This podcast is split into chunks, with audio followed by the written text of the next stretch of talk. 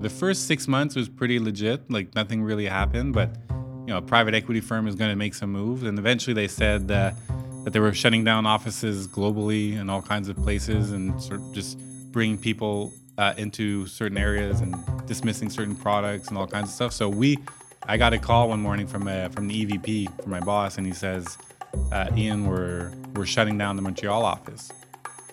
Welcome to Montreal Startups, a show where we cover local, innovative, fast growing companies and the inspiring stories behind them.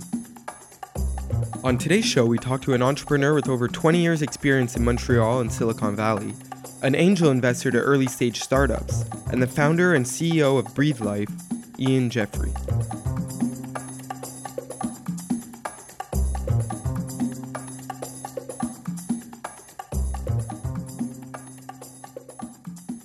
Take a scroll down Ian Jeffrey's LinkedIn profile, and it feels like an endless list of impressive accomplishments. His first major startup, which you'll hear about in more detail, was based out of San Francisco and acquired by Shutterfly. After returning to Montreal, he was propelled into the world of startups, becoming a partner at Real Ventures, co founding Founder Fuel, started Montreal in tech, and even angel invested in various local startups. Now, I won't spoil the direction his career took, but I want to emphasize what stands out most from our conversation with Ian is how deeply he cares about his colleagues and employees. Startup mentality is often focused on raising venture financing and maximizing investor returns at the expense of employees. Young, intelligent, hardworking individuals are sold a dream of working at a startup where they can shape the future or change the world and get rich while doing it. The offer is usually fractional, high risk stock options prone to dilution that are supposed to one day be worth millions. But the reality is, these startup soldiers are expected to work grueling, long hours for below market pay. They face lofty expectations and unattainable targets with minimal training or career development, have no job security, and sacrifice health benefits and retirement perks in exchange for ping pong tables, beer on tap, and noisy open office spaces. Take Reid Hoffman, for example. The founder of LinkedIn is well recognized across the global startup community and often touted as a pioneer and hero. But what most don't know is Hoffman has a track record for denouncing corporate loyalty to workers. His role as an investor and board member in his friend's well known gaming company, Zynga, isn't so noble either. As the company was getting ready to go public in 2012, Hoffman and CEO Mark Pincus started quietly forcing employees to give back stock options that were initially used to complement low salaries. If employees didn't comply, they would fire them, essentially giving them two options lose a little or lose a lot. To take it a step further, Zynga workers and management were bound by a lockup agreement, so they couldn't sell shares for six months after the IPO. But conveniently enough, after the IPO, Pincus and Hoffman rejiggered the lockup agreement, allowing themselves to jump the line and sell shares before employees. Zynga shares collapsed, Hoffman and Pincus added billions to their net worth and screwed over everyone else. Now, don't get me wrong, there are a lot of great startups out there building great companies and offering great places to work. And Ian Jeffrey and Breathe Life is one of them. Their company culture is palpable. In fact, their values are one of the first things you see on the walls when you walk into their office. They discourage 80 hour work weeks and promote work life balance, build an interactive and healthy work environment, and even have a full time in house culture manager. I guess I speak for a lot of people when I say we're thankful Ian didn't listen to his father when he was young. My father was uh, in insurance, and I spent uh, my entire childhood looking at him go to, to work in a suit and tie, and I always said I would never work in insurance, and here I am. um, and it's interesting because my father also always told me never to start a business, that it was way too much work and too hard and all these things. And, and I've, you know, started my first business when I, when I was 12. Wow. What was that business? Uh, It was a landscaping business, so Okay. classic type of uh, first time venture type of thing. But um, specifically, it's a, it's a bit of a funny story. But I wanted uh, this. This is back when CDs were just starting to to be a thing, and I wanted a stereo system. I was always big into music, and I wanted a CD player, and it was really expensive at the time, as you can imagine. And my parents didn't want to buy it, so I said, "Well, I'm going to go make money, and I'm gonna I'm gonna Buy buy, it on my own." Yeah. right. So I, I I took my father's lawnmower, which by the way, fun, a bit of a funny story, but uh, my father was really really proud about his grass, right? Like he was a nut about about the grass. He's a People would- grass guy. yeah, people would would walk up to our house and like like touch it because it was so thick. So I took the, my father's lawnmower, which I wasn't allowed to cut the grass at home, but I went and I knocked on people's doors and I said, I live at Soixante Avignon. You want me to take care of your grass? And everyone was like, Yeah, yeah, do it because my father's grass was yeah. so beautiful. So I started doing that, and I, and that and lasted many many years actually. So I did that. All my friends were you know still like starting to work at McDonald's and stuff like that. I never did any of that.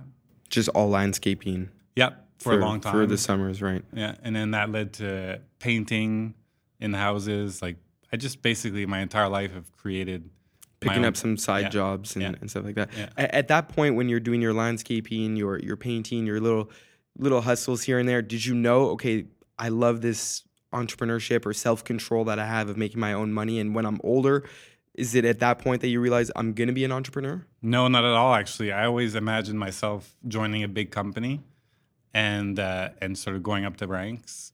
And uh, when I when I finished university, I uh, I traveled for a while. I went to Whistler for uh, to do the ski bump thing. Lived there for for a year with my girlfriend. And when I came back, I started working for Cossette Communications, which was uh, at the time the largest agency in Canada. It's still one of the big ones, but it was the biggest at the time. And my goal was like to start at the bottom of the ladder and just climb up. And uh, it's interesting because I entered that company, but um, I ended up being partnered with one guy called Rob Rossi, um, who was a bit older than me and a bit of a mentor as well.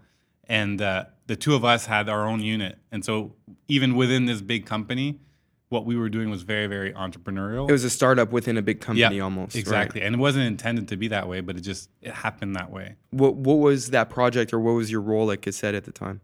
So the the project we were working on was called Nomad, and it was basically uh, trying to reinvent the way uh, uh, we agencies or brands would talk to the younger generation of consumers. This is when like TV was still the big thing, and that was a way to reach most of the audience.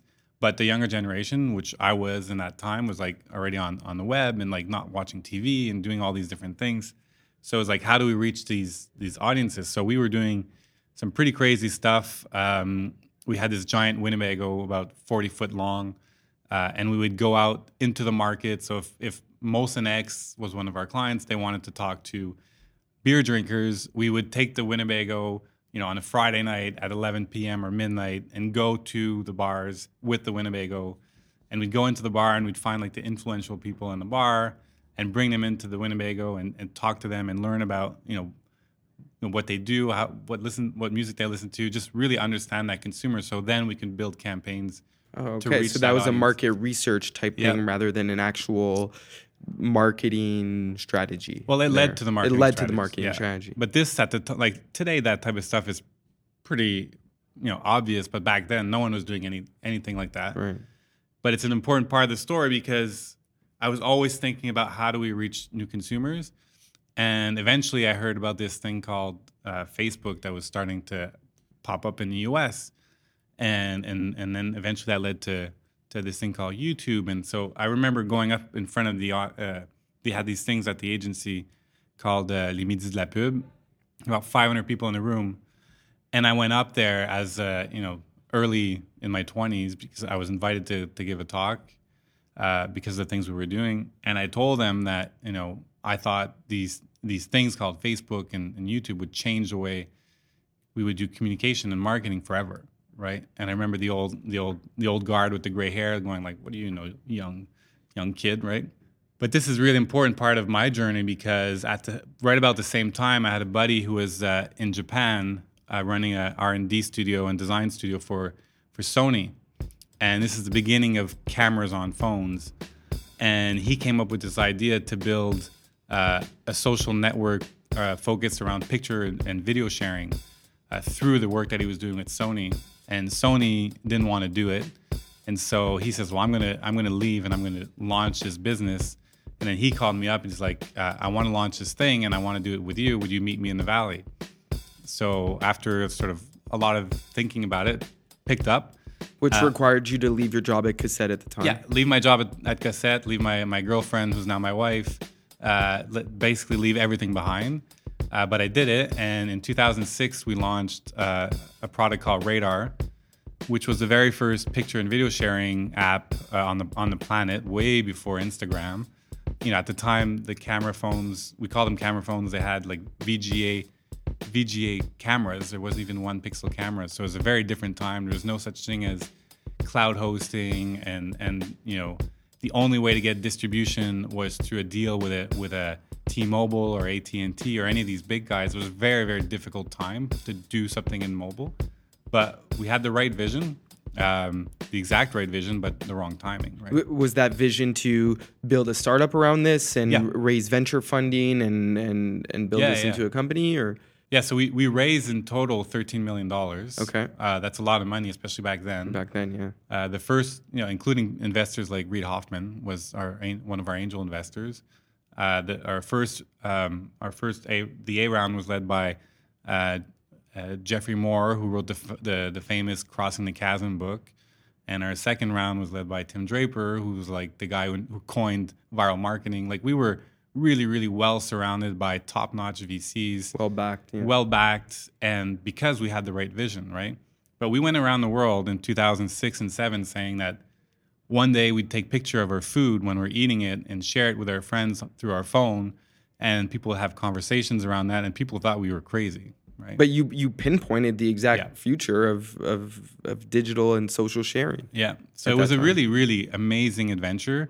Uh, it ended up in a in a in a soft landing that I would I would call it's not a great exit at all, but into Shutterfly in the middle of the 2008 crisis. So you know that that time Kind of we like were- a forced exit. yeah, we were shopping our C round, right? Uh, and then the economy just collapsed. All the VCs started hiding, and we were like, "Wow, like we, we're in trouble. We have six months runway, but we're not going to get money."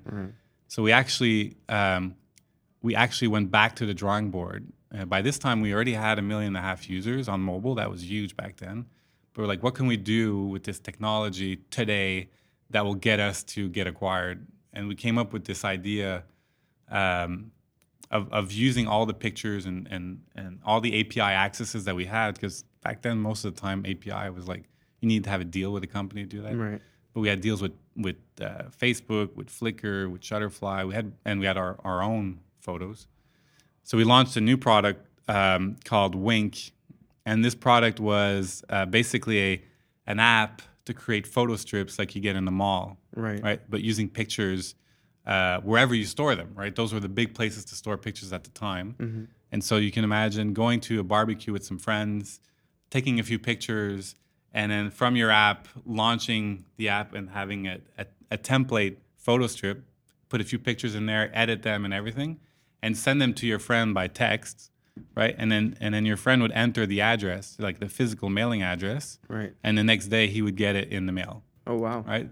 Uh, so it was a really interesting online. And that's like a off- full pivot. yeah. Yeah, it had nothing to do with what we were doing, except that it, it had to do with pictures. Right. It had to do with uh, leveraging technology that we had. Um, but it's really interesting to sort of bridge the offline online experience in that way. And so we started working on that, and Shutterfly acquired us for, Okay. for that. which was kind of the the plan when you decided Yep. to come up with this pivot. You knew that there'd be some sort of interest from a bigger player there. Yeah, we had we were 30 people on the team. We're like, we can't just shut down Right. and put these 30 people on the street in the middle of the worst crisis ever. We got to find a way to to keep to keep jobs, right? And so we did that. That's that's I mean that's pretty incredible to to to to revamp. I mean, not many people build a business that way, right? At that point, but I mean, you had the right intention, the right idea, and and you accomplished it. So it was a success. To yeah, in that extent. sense, yeah, yeah. Right. It was not uh, not a great financial success, right? Uh, although you know everyone made a bit of money, but it wasn't about you know becoming uh, millionaires at Mm-hmm. all. But um, but all in all, a great story, right, for everyone. So how much time did you spend in total in the valley and at Radar and through that whole experience? I was there from 2006 to 2010. 2010. So post acquisition, I was at Shutterfly almost a year and a, about a year and a half. I was gonna say almost two years, but about a year and a half. Who was? They were also in the valley. Yep. Yep.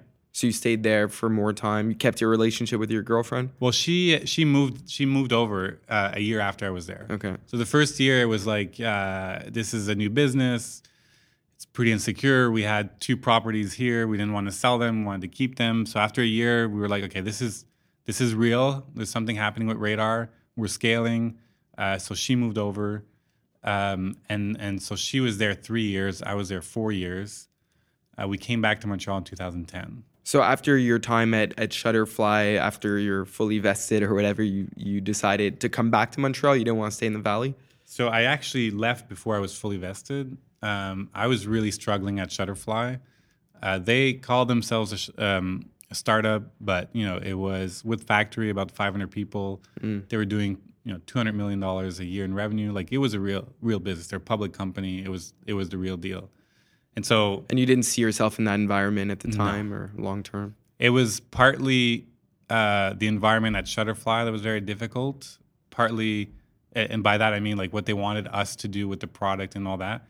But it's also just my John, who was the CEO of Radar, my buddy, and I. It, it got it got difficult. Like he wanted to go one way, I wanted to go one way. I was like in the valley uh, had my first child there. He didn't know his parent, his grandparents, his aunts, his, his uncles, his cousins, all that. And I'm like, it's just a combination of a lot of things that for me was like, I got to, I just, I need to leave here. Mm-hmm. Not the least of which was just like the, the, the vibe of the valley. Like today, it's, it's even worse. But even back then, I felt it. It's like, um, everyone thinks they're so great because they're, they're building the next, uh, next startup and the next Facebook, yeah. yeah, the next this or the next that, and all people can talk about, you know, is like Google did this and Apple did that, and it's like it's it's really really really intense, right? And it's just even back then I was kind of like, okay, this is I'm it's a suffocating it. environment yeah. almost. Exactly. Even right. with my friends, it was like it's just it was all about tech, tech, tech, tech, tech. Right. So you knew you wanted to come back to Montreal at that point, or or you just happened to come back here because this is where you were originally. I was I was uh, looking to come back. My wife was really really happy over there in in her role, hmm. um, and then I had made a promise to my wife originally when I left because it was very much a self-centered move, right? I'm like, I'm going to the valley to build a business, and mm-hmm. it's just about me. And at the time uh, when I when I did that, I told her when we come back to Montreal, it'll be about I want it to be about you, right? It won't be I'm coming back for whatever. And so at the time where I was really sort of um, not very happy in the valley, she got a call from a company here in Montreal. Uh, uh, from a friend, and he was like, "I have this job for you. Would you be interested?" And I was like, "Fuck, this is it's a great job. Like it's a huge opportunity for you. And so uh, obviously she agreed, and so she she went through the motions and got the job, and that's when we moved back. So when when she, I mean, that's a perfect opportunity f- for you to make it about her and come back for that reason. So that she must have been happy about that. But did you have something lined up at that point, or were you just like, okay, now I'm gonna come back to Montreal and figure out my next step once I'm here? I had nothing, and I and so my son was a year old at that time. So uh, we came and we came back in June. So I decided we'd come back. Well, we decided we'd come back, but I would I would take care of my kid. Mm. Um, so I spent the summer with him. Not too sure what I wanted to do. I did a bit of consulting, um, and eventually I met up with uh, Mark MacLeod, who was at the time a partner at Real Ventures, mm. uh, and he introduced me to John Stokes, and uh, they were they were pretty early in their fund, right? It was it was Real Ventures right. one, right? It was just four partners, and in their plans, they wanted to launch an accelerator, um, and they were, they started talking to me about about doing that, and uh, it took a while for me to sort of wrap my head around it, but eventually, I thought this would be a great great idea, and uh, and I jumped in and and uh, started working on that. So uh, may, maybe I could say like when I came back to Montreal, I was really worried about not being in a startup environment because when I left in 2006, there was almost nothing. There's yeah, Montreal right. was not a big startup space at that time. Not at all. And in 2010, how did that develop? It was still very very minimal, but but there was stuff happening. Right, like Real Ventures was around, and guys like Sylvain Carle and Alex de Croo and uh, Daniel Drouet, like there was and Phil Telio, like there was a, a group of, of individuals who were really starting to ramp things up and and you know get going. And i kind of landed at the right right time in the beginning in the early days right in the early stages. Yeah. What, what do you think really builds a startup environment in, in a, in a city especially at a time like that? Is it the emergence of venture funding in, in a city or kind of like a chicken and an egg thing? Or do startups have to start building scalable businesses here, and then the venture funding comes second? I, I, it's it's a combination of a lot of things. Like back in 2010, like if you went to McGill or Concordia or UCam UQAM, University any of those schools, any any of the uh, the engineering schools, like you went to school to go work for CGI or to go work for Bell or or insert into big company, right? That was quote unquote success. Um, entrepreneur entrepreneurship was almost frowned upon, right? Mm-hmm. And uh, like the all these people that I just named and Gabriel Sundaram and we spent a lot of time sort of educating uh, and, and, sort of you know preaching that this type of thing is so much more rewarding than than working for a big company to start your own project to start your own thing right? right, and but but imagine you're going around saying don't go work for Bell Canada for mm. eighty thousand dollars a year mm. right go start your own thing for no do- like for ten thousand dollars a mm. year and work eighty hours a week like people it just it wasn't a great message right. but things have changed dramatically, right? And I guess it also helps with kind of the emergence of, I guess in 2010, you had Facebook that's yeah. really hitting their stride. Uh, sure. You know, Instagram is starting to come around. Uh, all these other big companies in the valley, we're starting to really understand, and that has an impact worldwide, right? What startups yeah. are. I mean, all, all, all, of a sudden, the entrepreneur was glorified. Right right? And so everyone, and that's that's also part of the problem too. But like everyone thinks they can be Mark Zuckerberg, which mm-hmm. is not the case, right? Mm-hmm. There's one Mark Zuckerberg, mm-hmm. but but that glorification definitely had an impact on that. I think uh, things like uh, organizing the community, so Notman House had a had a big impact, and that was that was the strategy around that, right? There was, uh, you know, the guys at, at Osmo knew that there was all kinds of activities happening in the community, but they needed one place to sort of Gather. centralize it for a while mm-hmm. to organize these things to make sure that things are are happening right mm-hmm. and we talked about just before coming on the on the podcast there was next montreal but there was montreal new tech but you know all these things were sort of all separated and now they were starting to come together be more organized right. and you know venture money has has a role in that and exits have a role in that so um, it's it's more than just the two main elements of a of a startup city of having startups and having venture funding, but it's about building a community essentially and yeah. building support for these startups. So w- when you're when you're coming up with this idea for the this accelerator as as a division of Real Ventures, what what does that look? What's the strategy behind that, and how did you guys launch that? Well, the the original strategy is, is you know 100% um, the real ventures guys, right? They just I happened to arrive at the right, right, time, and you know when I came in, there was effectively just a name, right? They knew it was going to be called Founder Fuel. They didn't know what it would look like, um, but we knew that we were going to inspire ourselves from uh, the TechStars model and, and the YC model, mm. and uh, and so literally, I remember I started like a first week of May, uh, first week of June, I had well, we had assembled about 75 mentors. I built the website. I built sort of the framework of all of it in a month, and we were up on TechCrunch saying, "Hey, there's this new accelerator called Founder Fuel." Mm-hmm. So it went very, very fast.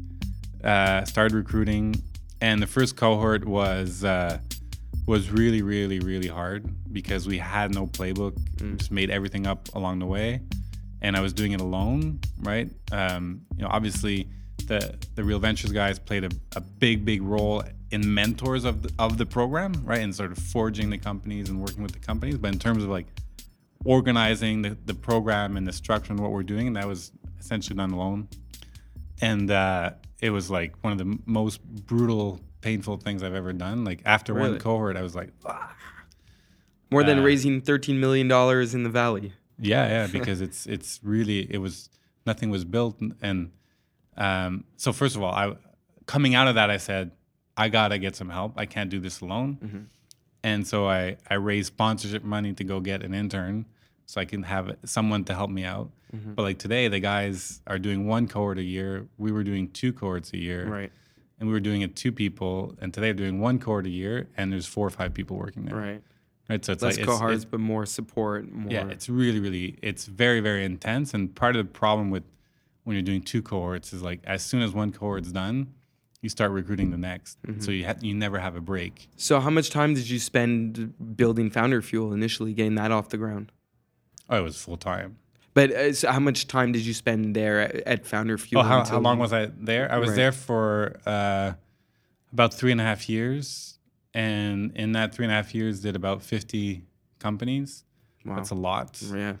Uh, and through the Founder Fuel um, experience, I reconnect, reconnected with uh, Daniel Robichaud, uh, who I realized I had met when I was 18, but we sort of lost Drifted connection. apart.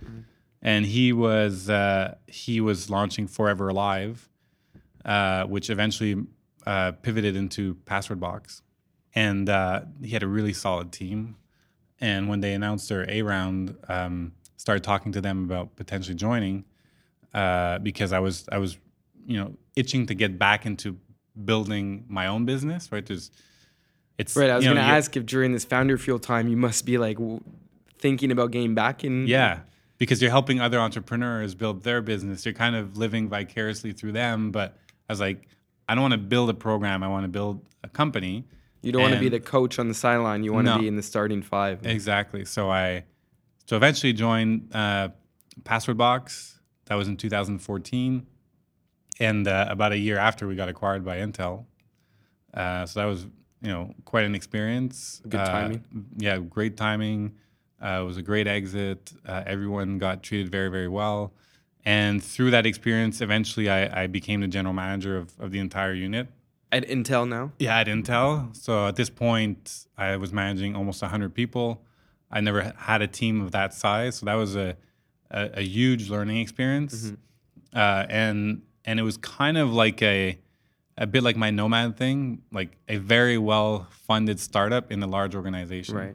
We had the benefit of being in Montreal when head office was, you know, West Coast in, in the U.S. Uh, had full control pretty much, and so that was a very good, really really good experience. because that that is experience it sounds similar to what happened with radar and and shutterfly i mean you get acquired by a much bigger company and you get placed into this role in that becomes more of a corporate environment mm-hmm. it sounds like something similar happened here between password box and intel but you're saying that this was much more something that you were interested in and, and it was a better fit for you at that yeah, time. much much better fit, much more positive outcome. It wasn't forced as it was like in the valley because the valley was it was you know forced by the economy and stuff like that. This was a decision that was uh, that that that Dan made because it made sense to join Intel. Like there was a good continuity of vision and, and all that, so it was much more positive. so how much time did you spend there at intel So we, uh, I was there about three years as well. I have this thing about three years. um, so a bit of a, a bit of a story around this, um, but it- it's worth saying. I think through uh, we we actually got acquired through uh, into Intel by the McAfee Group. So Intel was owner 100% of McAfee, and eventually Intel resold McAfee while we were there. And McAfee was acquired by a private equity firm and for the first six months it was pretty legit like nothing really happened but you know a private equity firm is going to make some moves. And eventually they said uh, that they were shutting down offices globally in all kinds of places and sort of just bringing people uh, into certain areas and dismissing certain products and all kinds of stuff. So we i got a i got a call one morning from a, from the evp from my boss and he says uh, ian we're we're shutting down the montreal office. Wow. Just like that? Just like that. And and uh, I, I was really shocked because I wasn't expecting it at all. Uh, I got sick because I'm like, oh, I have these, you know, 85, 90 people that are depending on me for for a job. So I got shingles. I don't know if you know what shingles is, but it's brutally not painful fun right um, and uh, and then I announced it to my my immediate uh, reports, like my management team, and uh, I was just I was devastated because because of the impact this was going to have on on the team. I wasn't worried about like the management team. I was worried about the rest of the team. So, but if if Intel's well, they didn't spin off, but they they kind of sold that that division, the Yeah. McAfee Group, how did they have a an impact on what happens? Because because Password Box was still property of Intel, or it then No, no, it was still under McAfee. Yeah. Okay. Yeah. Okay. So that's how they're. So we got acquired decision. to McAfee. So Right. originally our emails were at McAfee.com. Right. Then it went to at Intel.com. Hmm. And then went back to at McAfee.com. So they were shutting down the office and letting cutting the the staff as well. Yeah, they were going to stop investing in, in, in our product. They were going to send like maintenance to India and part of it in Waterloo, but they would not be investing in that product anymore. Right. That so that that's I like you said. I mean, that's a really tough blow to digest, Yeah. right? For Yeah. for so many different reasons. Yeah. Um, how much time did you kind of spend dealing with that? That So experience? uh, I got I cured pretty quick in terms of my personal Right. sickness. Um, but then when I announced it to the to the team, I told the team uh, I made three promises that uh, I told them that I had no idea this was coming. Right, like there are scenarios where you the, could see the GM coming. actually knows, Right. Right, or, or or they literally know. I had no idea. Uh, like I found out one day, the next day I told the team. So I, uh, my promise was um, I knew nothing.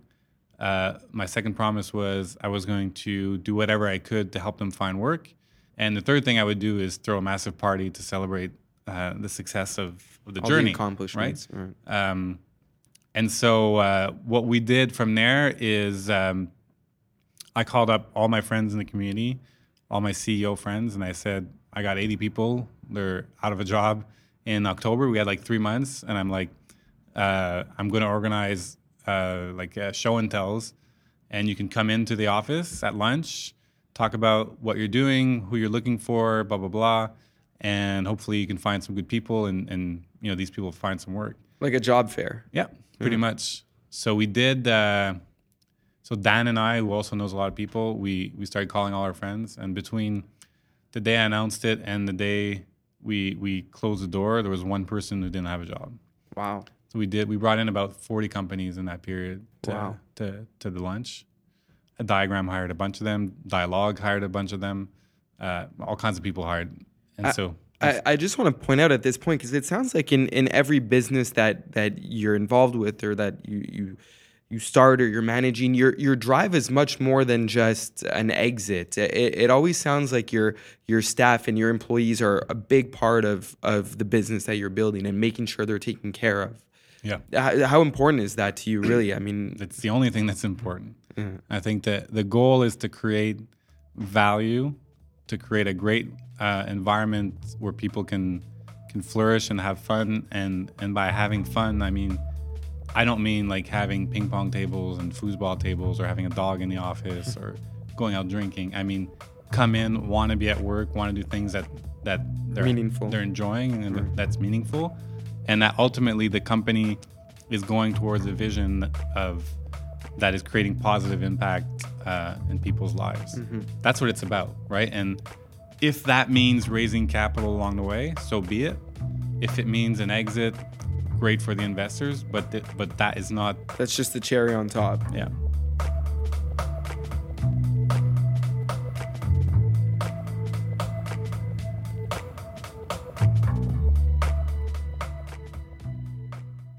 Hey guys, just a quick word from one of our sponsors, Breather, that helps make this podcast possible. Breather's mission is to empower companies with private workspace that helps them meet their full potential. Growing rapidly, Breather has a network of over 400 workspaces across 10 global markets available on demand for hours, days, or months at a time with no membership or subscription fee. To learn more, visit breather.com.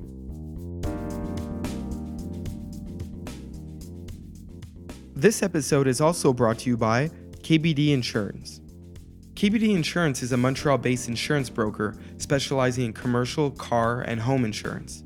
We can all agree that insurance is more complicated than it needs to be, which is why KBD's team of over 30 brokers aims to simplify the insurance process for their clients. Check them out on LinkedIn, Facebook, Instagram, or visit them at kbdinsurance.com. Life is chaotic, insurance doesn't have to be.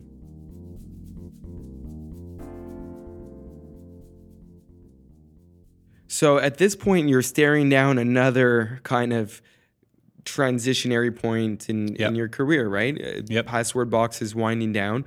You're hosting this job fair for, for your employees. Are you at the same time looking for what kind of jobs are out there for yourself, or are you thinking, I'm going to start a new venture? Well, again, so not to beat on the same drum, but my my is that the expression? Yeah, beat Something on like the that. same drum. Something yeah. like that. Yeah.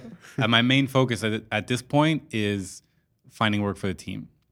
But I am I am thinking about what I'm going to do. I don't know yet. But at, at this point, I, I I eventually narrow it down to to three things that I that I know that I want. Uh, the first one is I know I want to launch something new, so that's decided. I mean, I spoke to a lot of people like Shopify, and I mean, if you're if you're in the if you're in the market for work right now and you don't talk to someone like Shopify or there's a few companies ju- or Element, you just you got to talk to them to see what's to the up, big guys, right? yeah. Uh, but I, I'm like, I don't want to do that. Like, they're great companies, but I'm not going to be happy there. Mm-hmm. Uh, so I knew I wanted to launch something new. I knew that uh, I wanted the timing to be right. You know, like the the Radar thing again. Not to dwell on that. Perfect idea, perfect vision, wrong time. I and I, I knew that I wanted to build something that, as crazy as it may sound, there was actual payment of something from the get go. Like Password Box was a you know great success story, but you know when you when you think of of a freemium pro- product, generating real revenue from a freemium product is very very difficult, right? It's if you're if you're really good, you have five percent of your user base that's paying. If you're paying twenty dollars a, uh, a year, you got to have a lot of fucking users for this to make financial sense, right? So I didn't want anything like that. I wanted a transaction, and the, and the most important thing is I wanted something that would have an impact um, on people's lives, a positive impact. And um, one thing I know about myself is I am I'm rarely the uh, the original idea guy, right? So Radar was not my idea, Founder Fuel was not my idea, but I'm an executor, right? I execute on things. And so uh, around that time, François Lafortune, who's a founder of, of Diagram, and Dan Robichaud, who's the managing partner of, of Diagram at this time, they came up to me and they said, "We have this idea uh, around selling life insurance online. We think you'd be a great potential CEO for this. Uh, let's talk."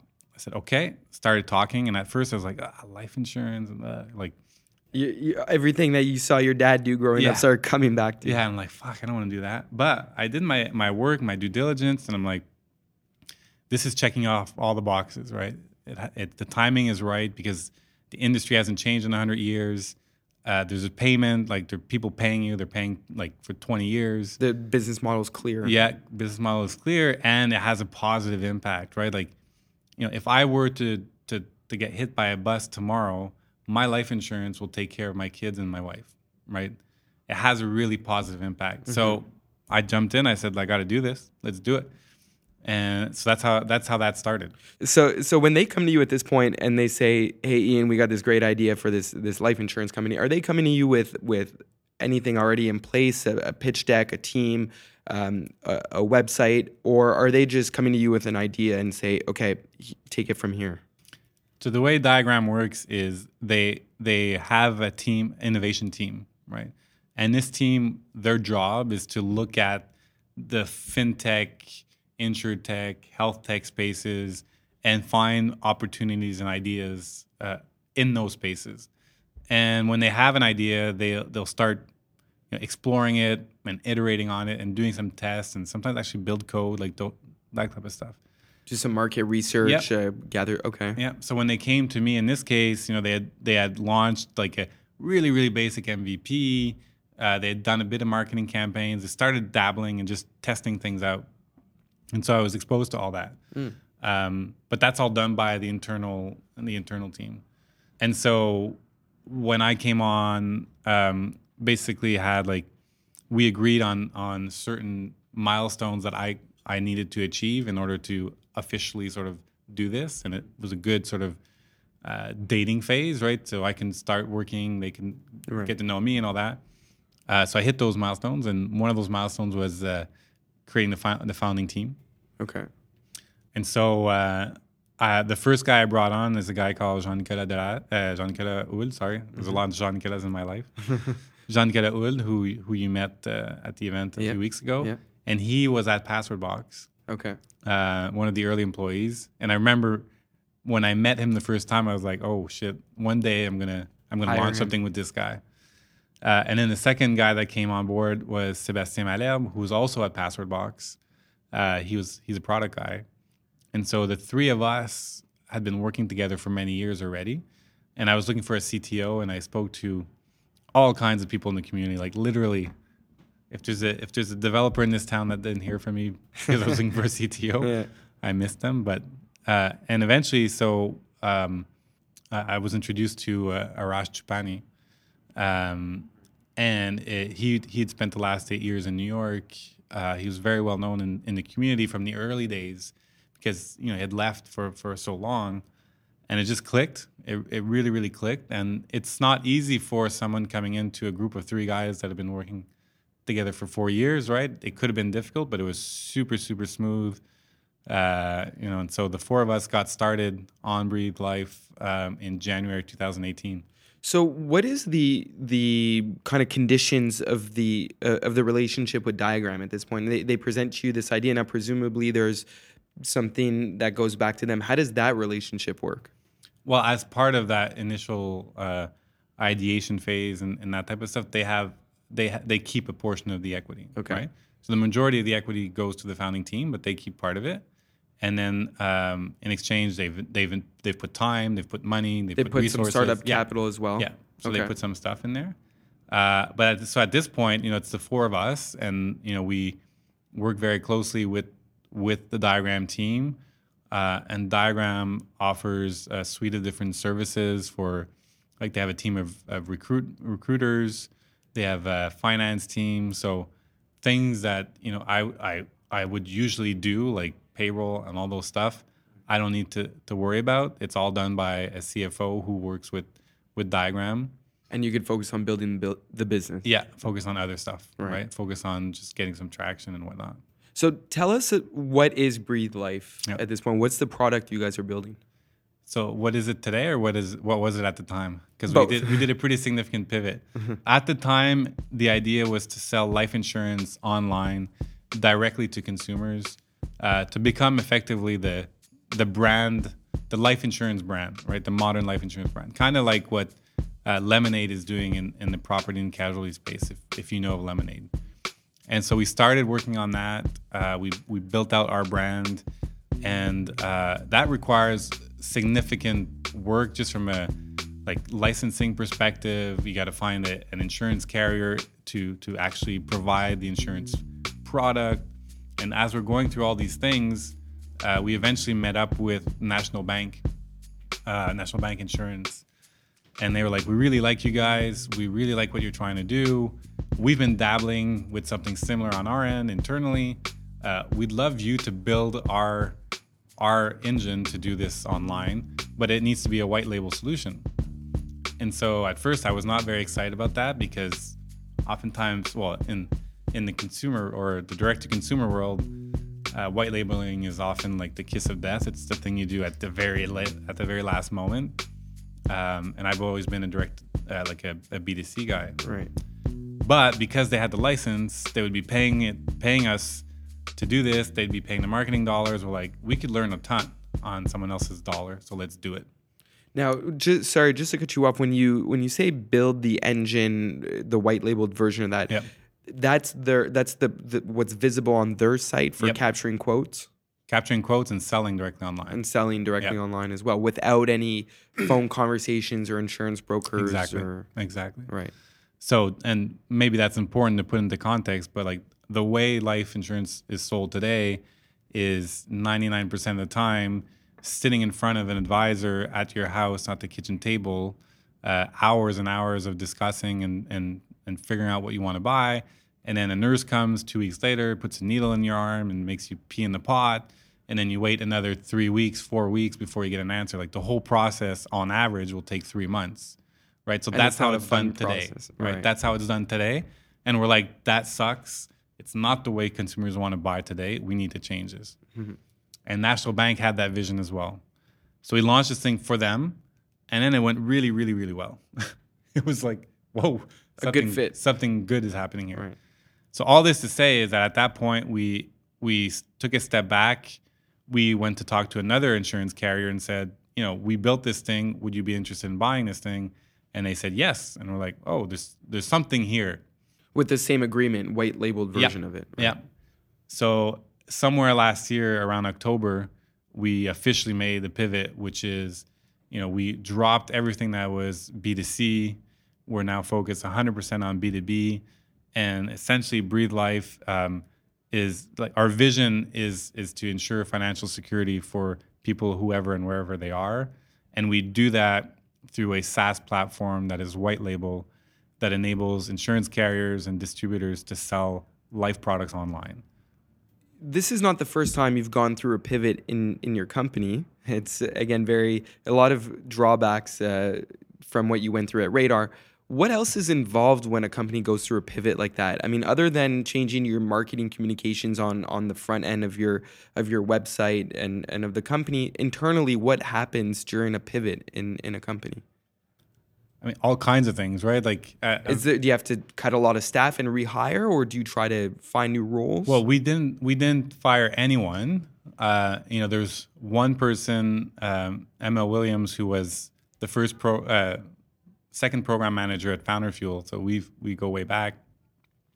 Her role changed a bit. She's in, in marketing, so marketing B 2 C is very different from marketing marketing B 2 B, right? So she's the one person in the company whose role changed. Mm-hmm. It's still marketing, but as you know, marketing to a C-level executive at an insurance carrier in the U.S. is very different from marketing to a 25-year-old who just bought a house and needs life insurance. Mm-hmm. So she was most impacted, but you know, the truth is, like when you're going through, especially this type of pivot, where essentially what it is is that the market pulled us in that direction, right? That it wasn't like the Radar thing where like we gotta we gotta find a solution to, to be to exit this thing. It was it was clear, right? Like the market was pulling us there. There's real money to be made. Uh, we are much better at doing this type of thing than any insurance carrier could do it on their own.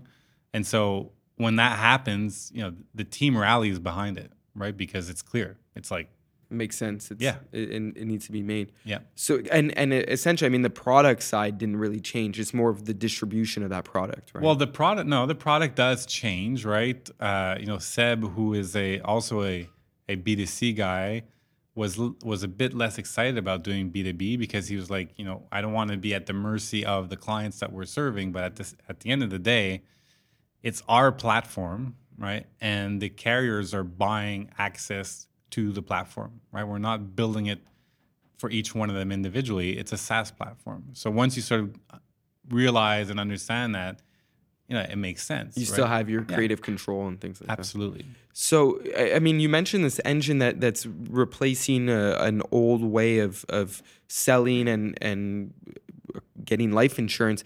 How do you get around the what you mentioned before about having to have a nurse come visit you and and stick a needle in your arm and do a bunch of tests? How do you get around that by doing that all online?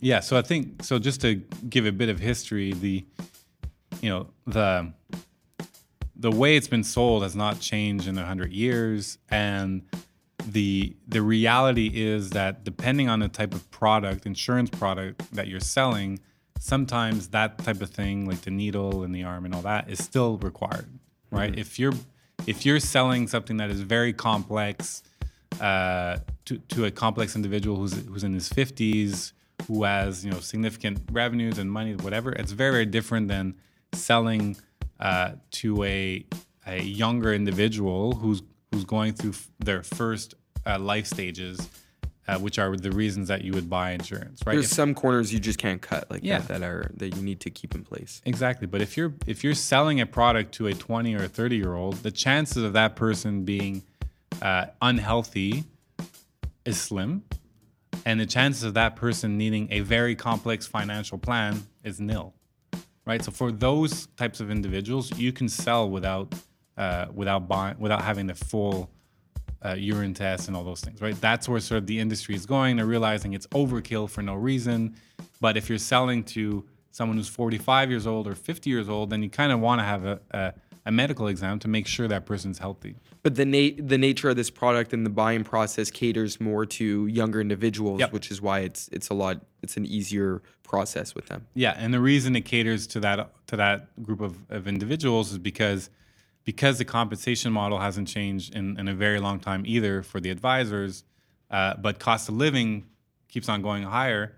The advisor's not incentivized to sell to that younger generation because by the time they meet the person, they go to their house and they have the kitchen table discussion and all that, and they sell the policy and they make 300 bucks, they lost money, mm. right? So the advisors are like, I'm not going to talk to these guys because they're not buying expensive products.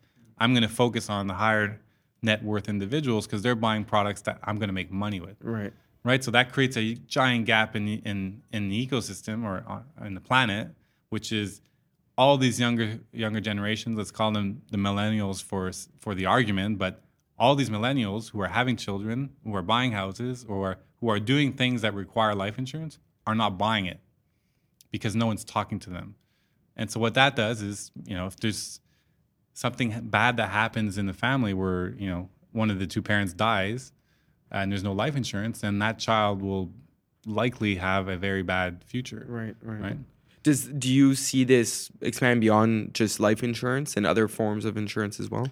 Per, per, perhaps. I mean, just within life insurance, there are many different types of products, right? So there's term products, there's whole life products, there's uh, critical illness, disability. There's all kinds of different products that that can be sold. Uh, one of our clients uh, has asked us to do travel, so we are doing travel now. Um, I think that that one will probably be recurring, but at the end of the day, we're really focused on securing at the individual level, mm-hmm. right? About the individual person. So, right. so Not like, material things or yeah, things so like that. cars and houses, like that's less That's less important. We, we talked a lot about again your the the value you place on on your employees, your staff. What tell us about the company culture here at, at Breathe Yeah. Life. What's what do you guys focus on? What's important to you here?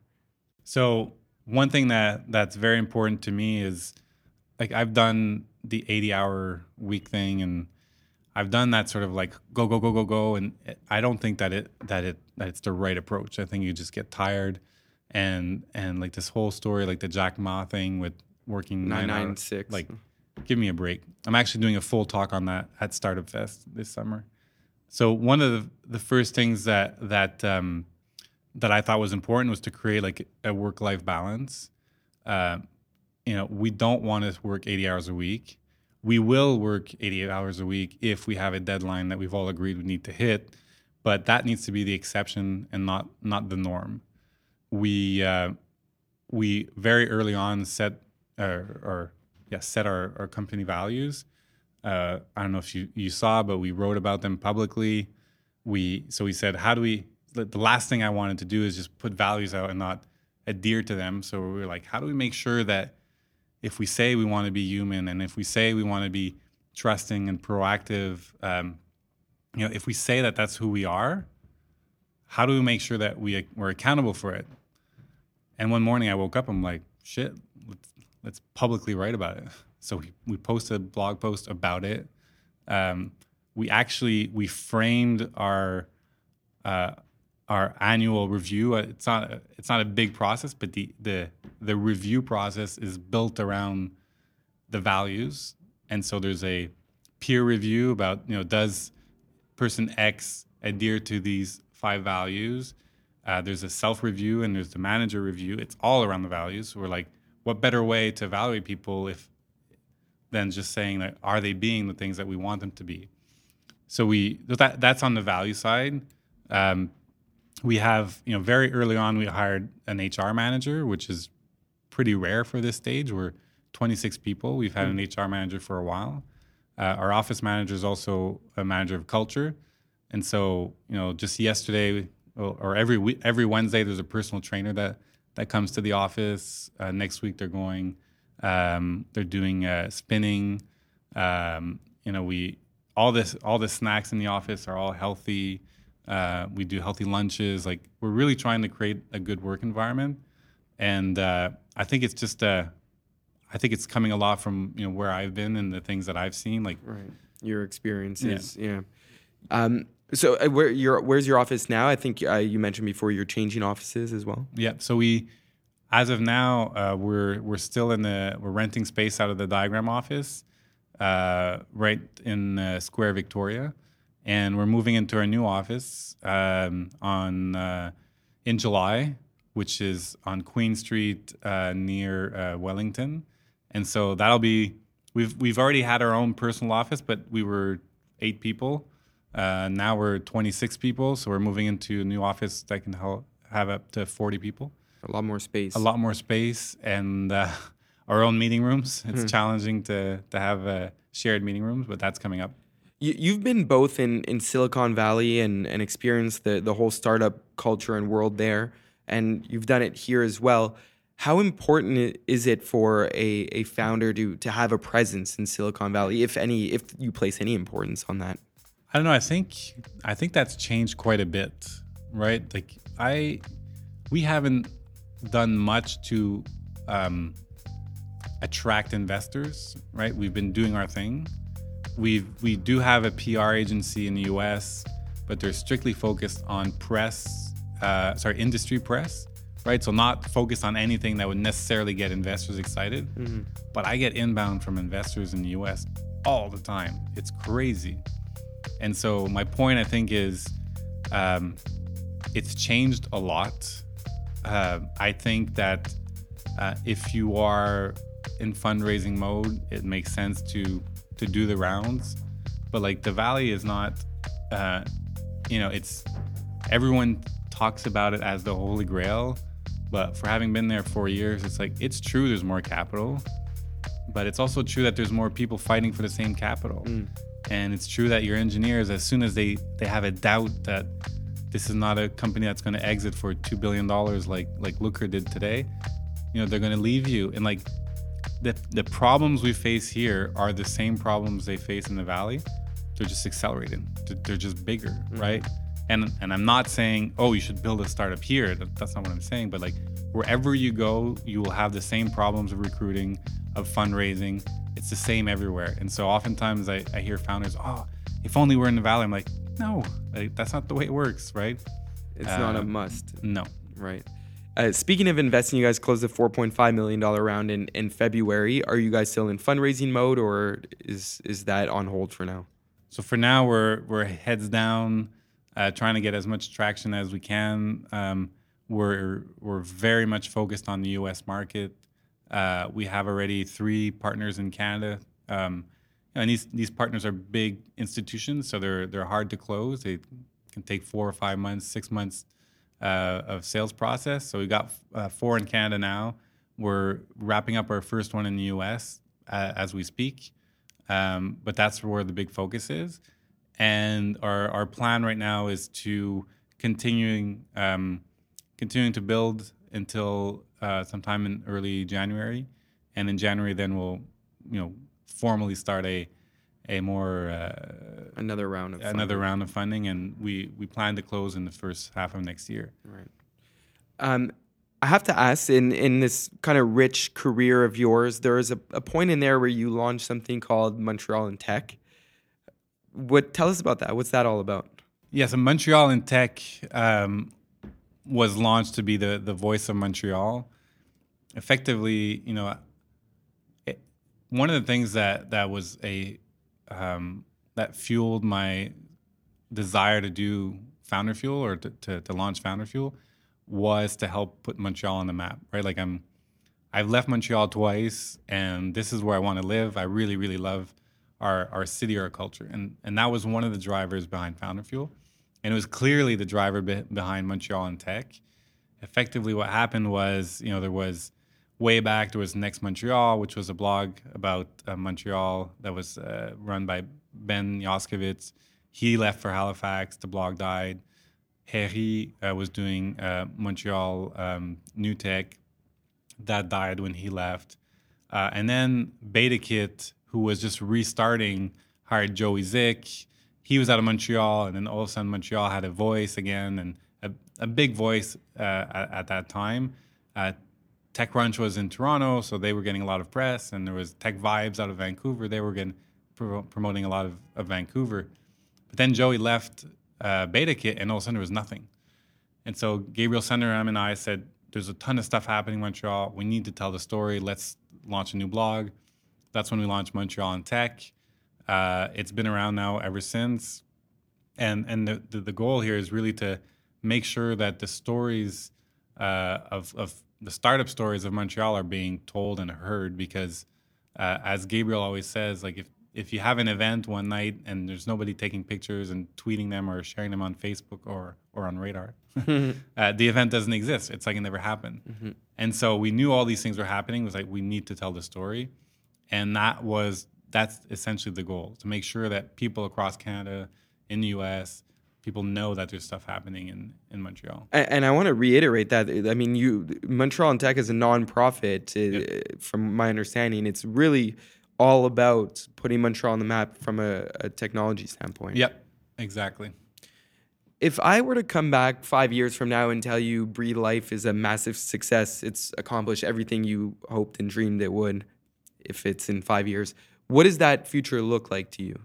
I think the the goal here five years from now is to have um, a global company uh, that is headquartered in Montreal um, that is um, you know live live uh, everywhere in North America and, and, Asia, Europe, and and where people really want to work and people uh, strive. You know, I, I I look a lot to what Shopify has done right? Everyone who works at Shopify loves working at Shopify. They have, um, you know, I, I, haven't worked there, but you know, from what I hear, great work-life culture. Um, everyone knows them. Like that to me is is really an inspiration. And when you look at what they did for online stores, uh, I like to say there's a lot of comparison as to what we're trying to do for for the insurance world, right? If if an insurance company wants to sell online, they should be the default uh, choice should be Breathe Life, and that that's really the inspiration. Ian Jeffrey, co-founder and CEO of Breathe Life. To listen to more stories from local startup founders, visit montrealstartups.ca/podcast. Available on all your streaming platforms. If you have questions or comments about our show, we love to hear from you. Email us at info at montrealstartups.ca.